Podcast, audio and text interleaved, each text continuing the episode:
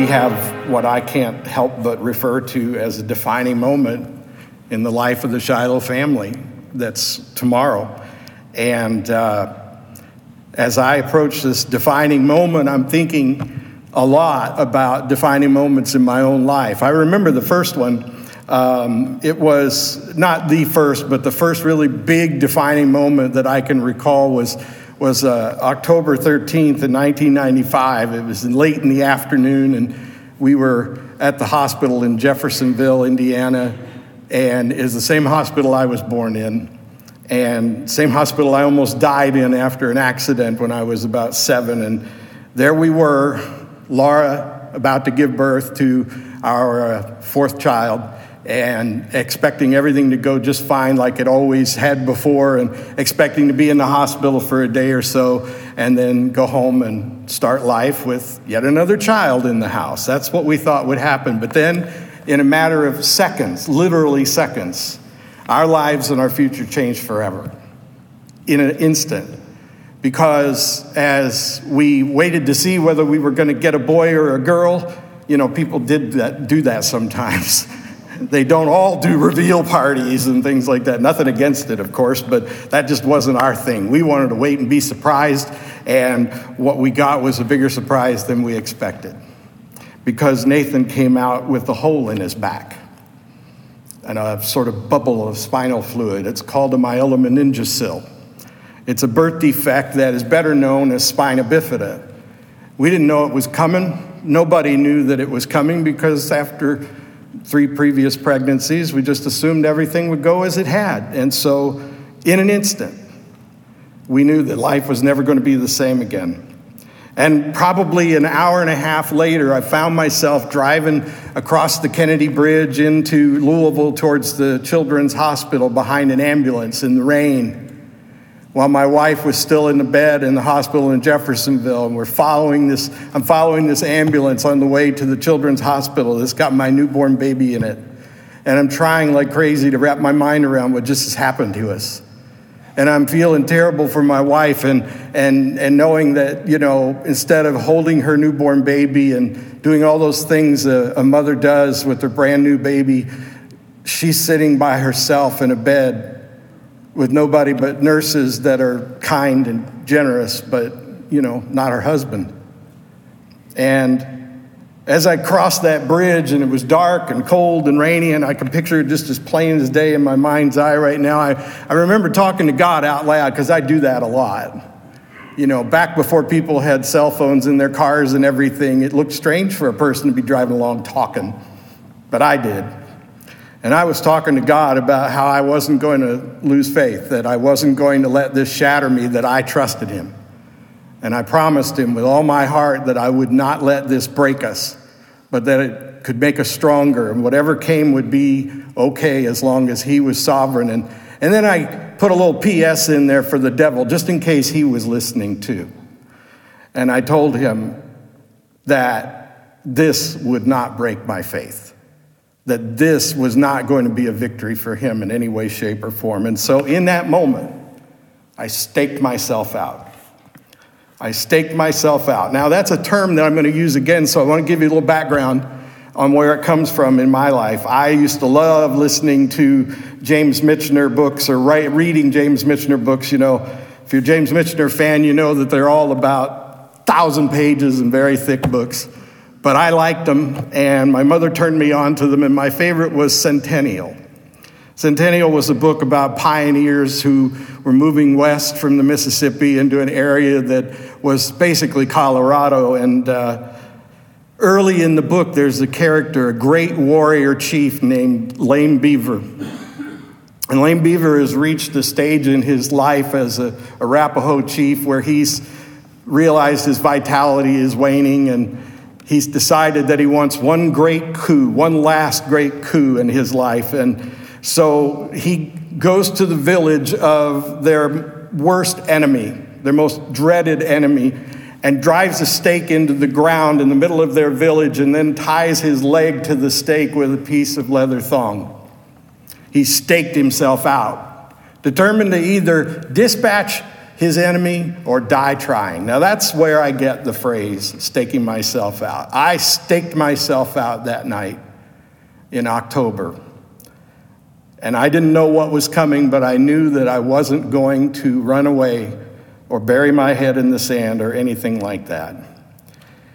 Now, interestingly, even though I'm talking about this bold decision, those kinds of things didn't come frequently to me. There were many, many times in my life, even as recently as a few years ago, where for the sake of open mindedness, I would hear other people's points of view and I would say, you know, yeah, you got a good point there. And I would try to exercise my critical thinking in, in complex conversations. And I would look for reasonable compromises and I would allow my mind to be changed, but my core values never really wavered, but I was open. And what I was really disappointed about and what really hurt me personally on a very personal level were colleagues and friends and people that I thought, you know, I trusted criticizing me for being open minded.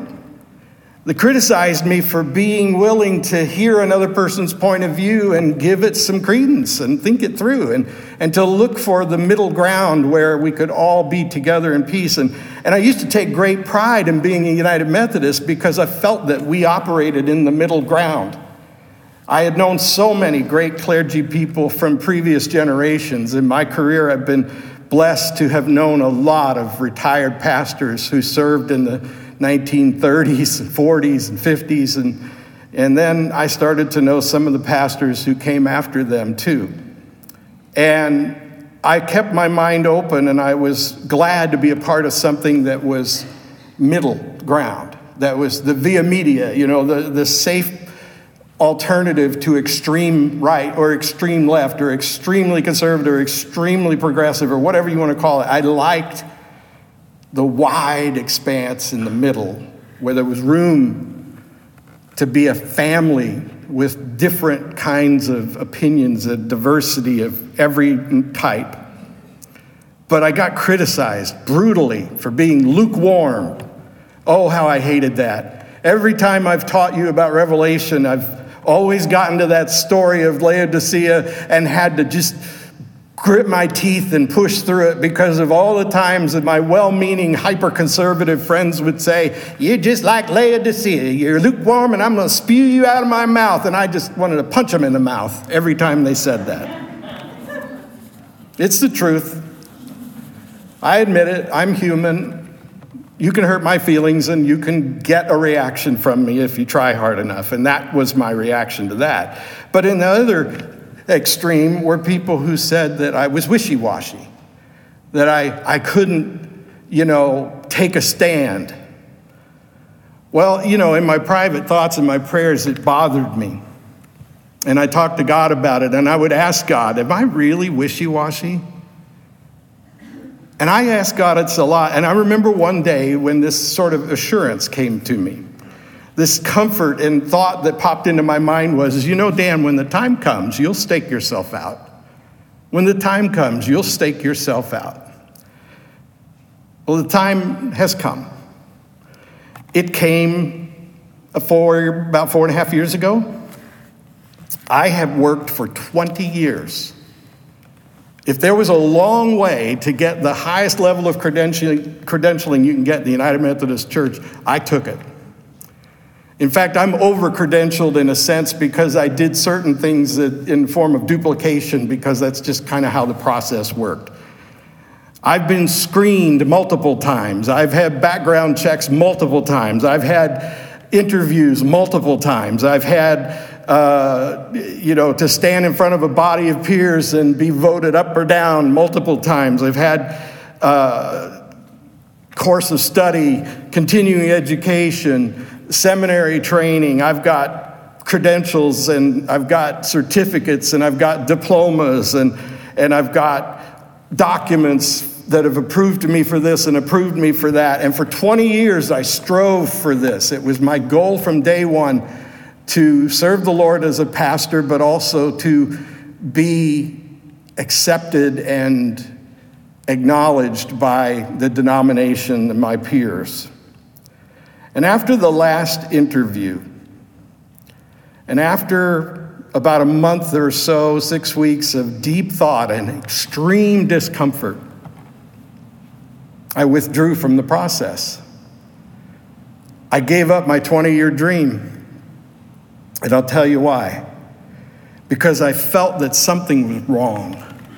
I just knew in my heart that something was wrong. And that, especially after that last interview, listening to the people who asked me questions and grilled me and, you know, lorded over me in a, in a way that I found somewhat unchristian. I, I just, I thought about what I'd been striving for all these years, and I thought, I don't know that I want to be a part of this anymore. I was also your pastor at the time, and I want you to know that I also had attained a certain level of confidence and assurance that nothing made me happier than being your pastor. I love being a pastor. I love being your Christian friend and brother in Christ. I, I love being here in this community and love being in this church.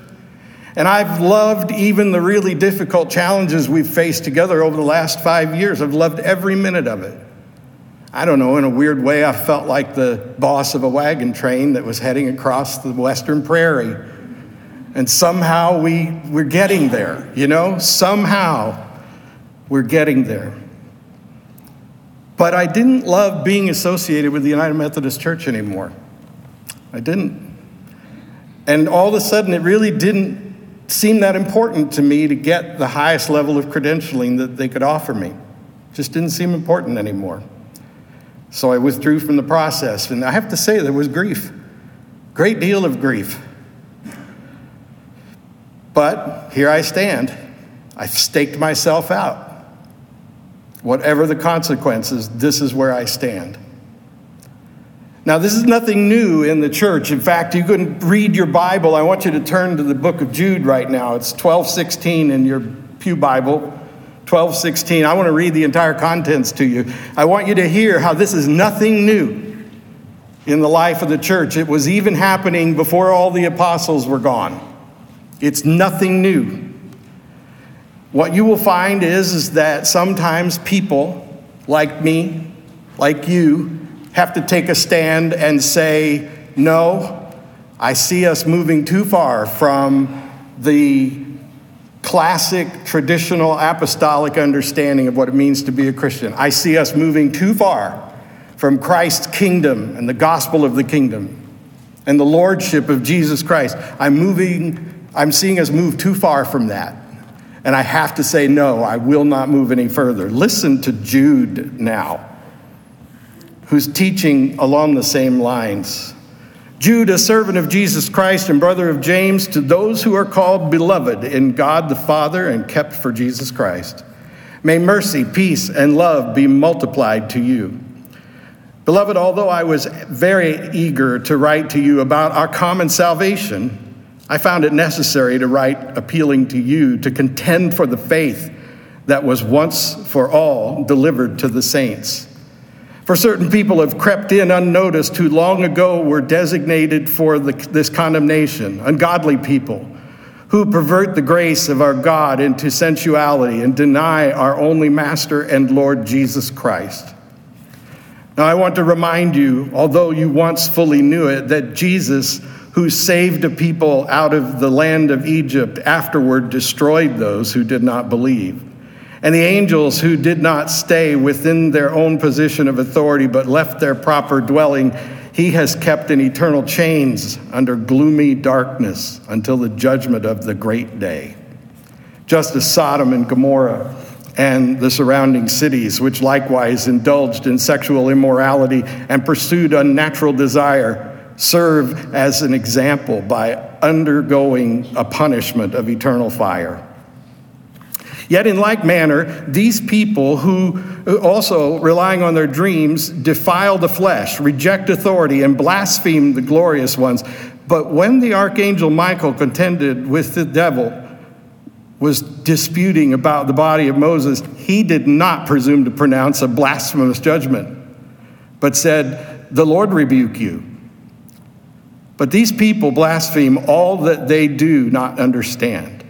They are destroyed by all that they like unreasoning animals, understand instinctively. Woe to them, for they walked in the way of Cain and abandoned themselves for the sake of gain to Balaam's error and perished in Korah's rebellion. These are hidden reefs at your love feasts.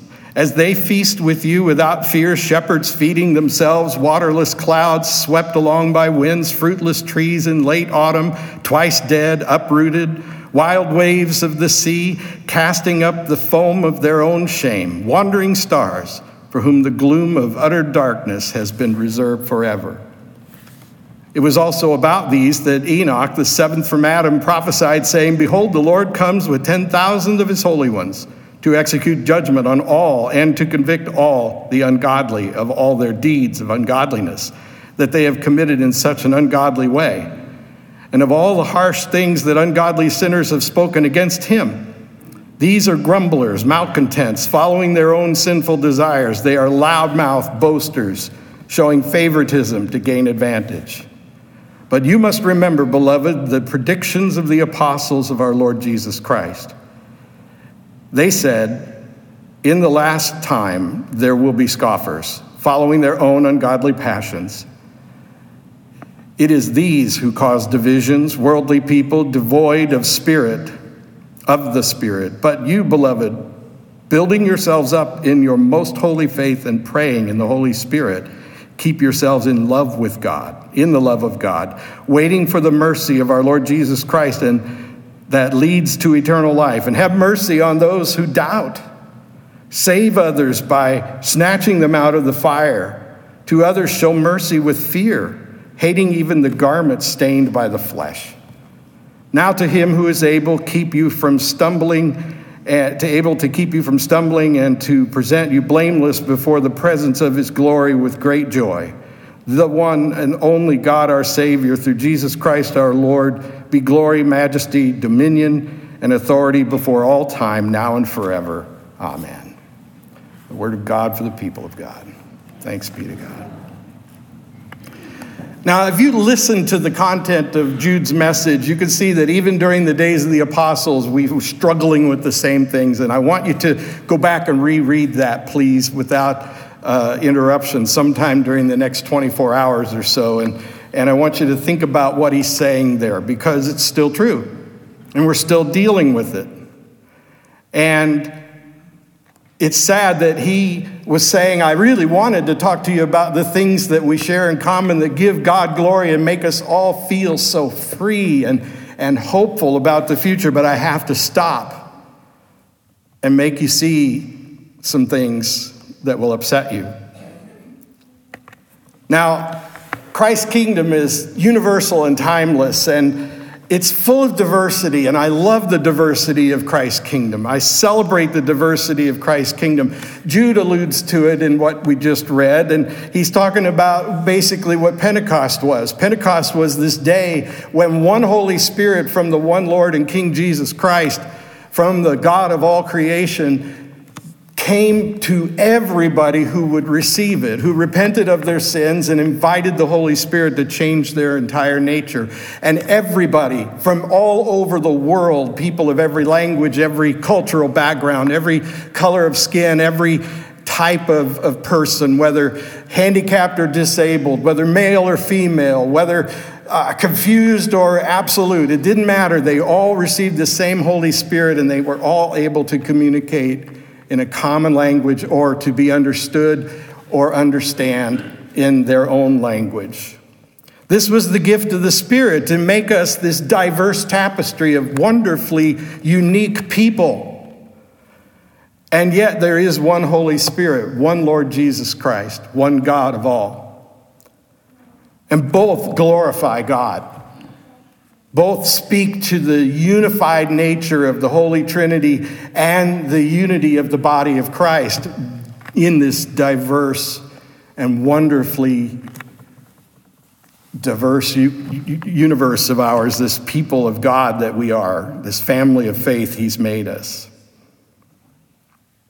The gospel spread across the world, and we're still celebrating it right here, right now, because it was informed by the Holy Spirit in truth and grace. And what you find as you encounter extreme points of view is there's usually too much of one and not enough of the other.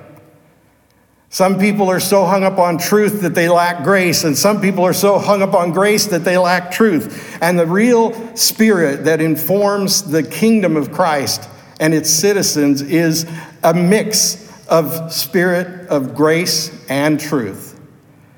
Truth requires discipline, but grace causes love to abound. And so, grace gives us a way to embrace diversity without bending the truth, without breaking the rules that God establishes from God's always and everywhere timeless presence. So here we are, confronted with this moment of decision where we want to say that we love the Lord our God with all our heart, mind, and soul, and we love our neighbor as ourselves, but we do not want to be tied to a system and to a worldly religion that is starting to misrepresent who we are, and more importantly, misrepresent who God is.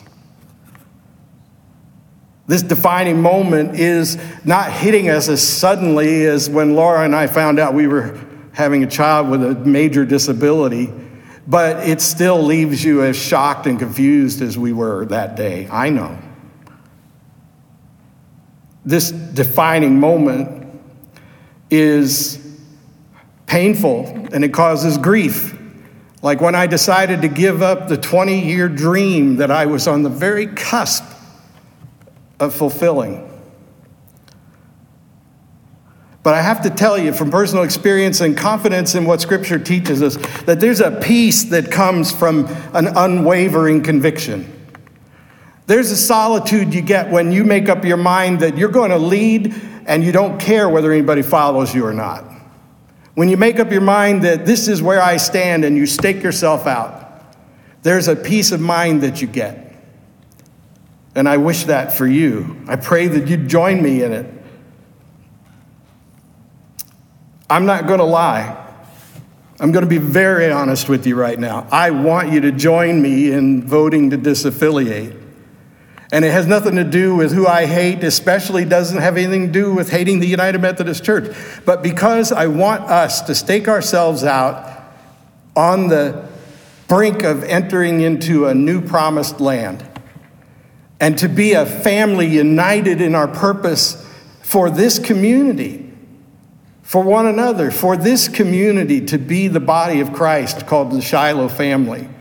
And my goal is not so much to, to uh, separate or, or condemn any of that. I just want to be free from bondage. And I hope you want that as much as I do. I will tell you that my hope is that we have a 99% vote. And I'll tell you why. Not because not just because I think it's the right thing to do, but mainly because I don't want our family to be hurt. Because I want our family to be united. I want us to go to the communion table today as people who are reconciled with each other, and I want us to go to the communion table the next time we meet at the Lord's table as reconciled people. I don't want anybody to go away mad or hurt or disillusioned or disenfranchised. And that, that has kept me awake at night more than anything.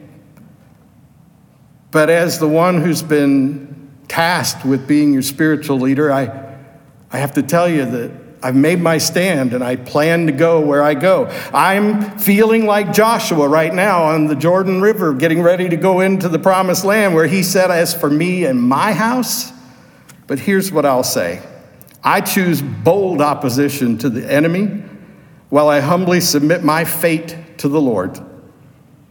With joy, I acknowledge the diversity of Christ's kingdom, even as I revere the absolute truths of his divine nature and his reign as king of all creation. I plan to express grace and love in Jesus' name with an open heart and an open mind, but I will not support attempts to redefine the Lord's eternal righteous nature. I will not align myself with systems that, in the cause of progress, blindly race away from the only God, Savior, and Word that was, is, and always will be. I worship the great I am. And I want no part with a religion that, for the sake of progress, races away recklessly from that one I am, leaving him behind as though he's the God who was, leaving the Bible behind as though it's no longer relevant, leaving Christ's reign as King of all creation behind as though it's an old dream with a new human interpretation. That's where I stand, and I'm praying that you join me in it. Amen.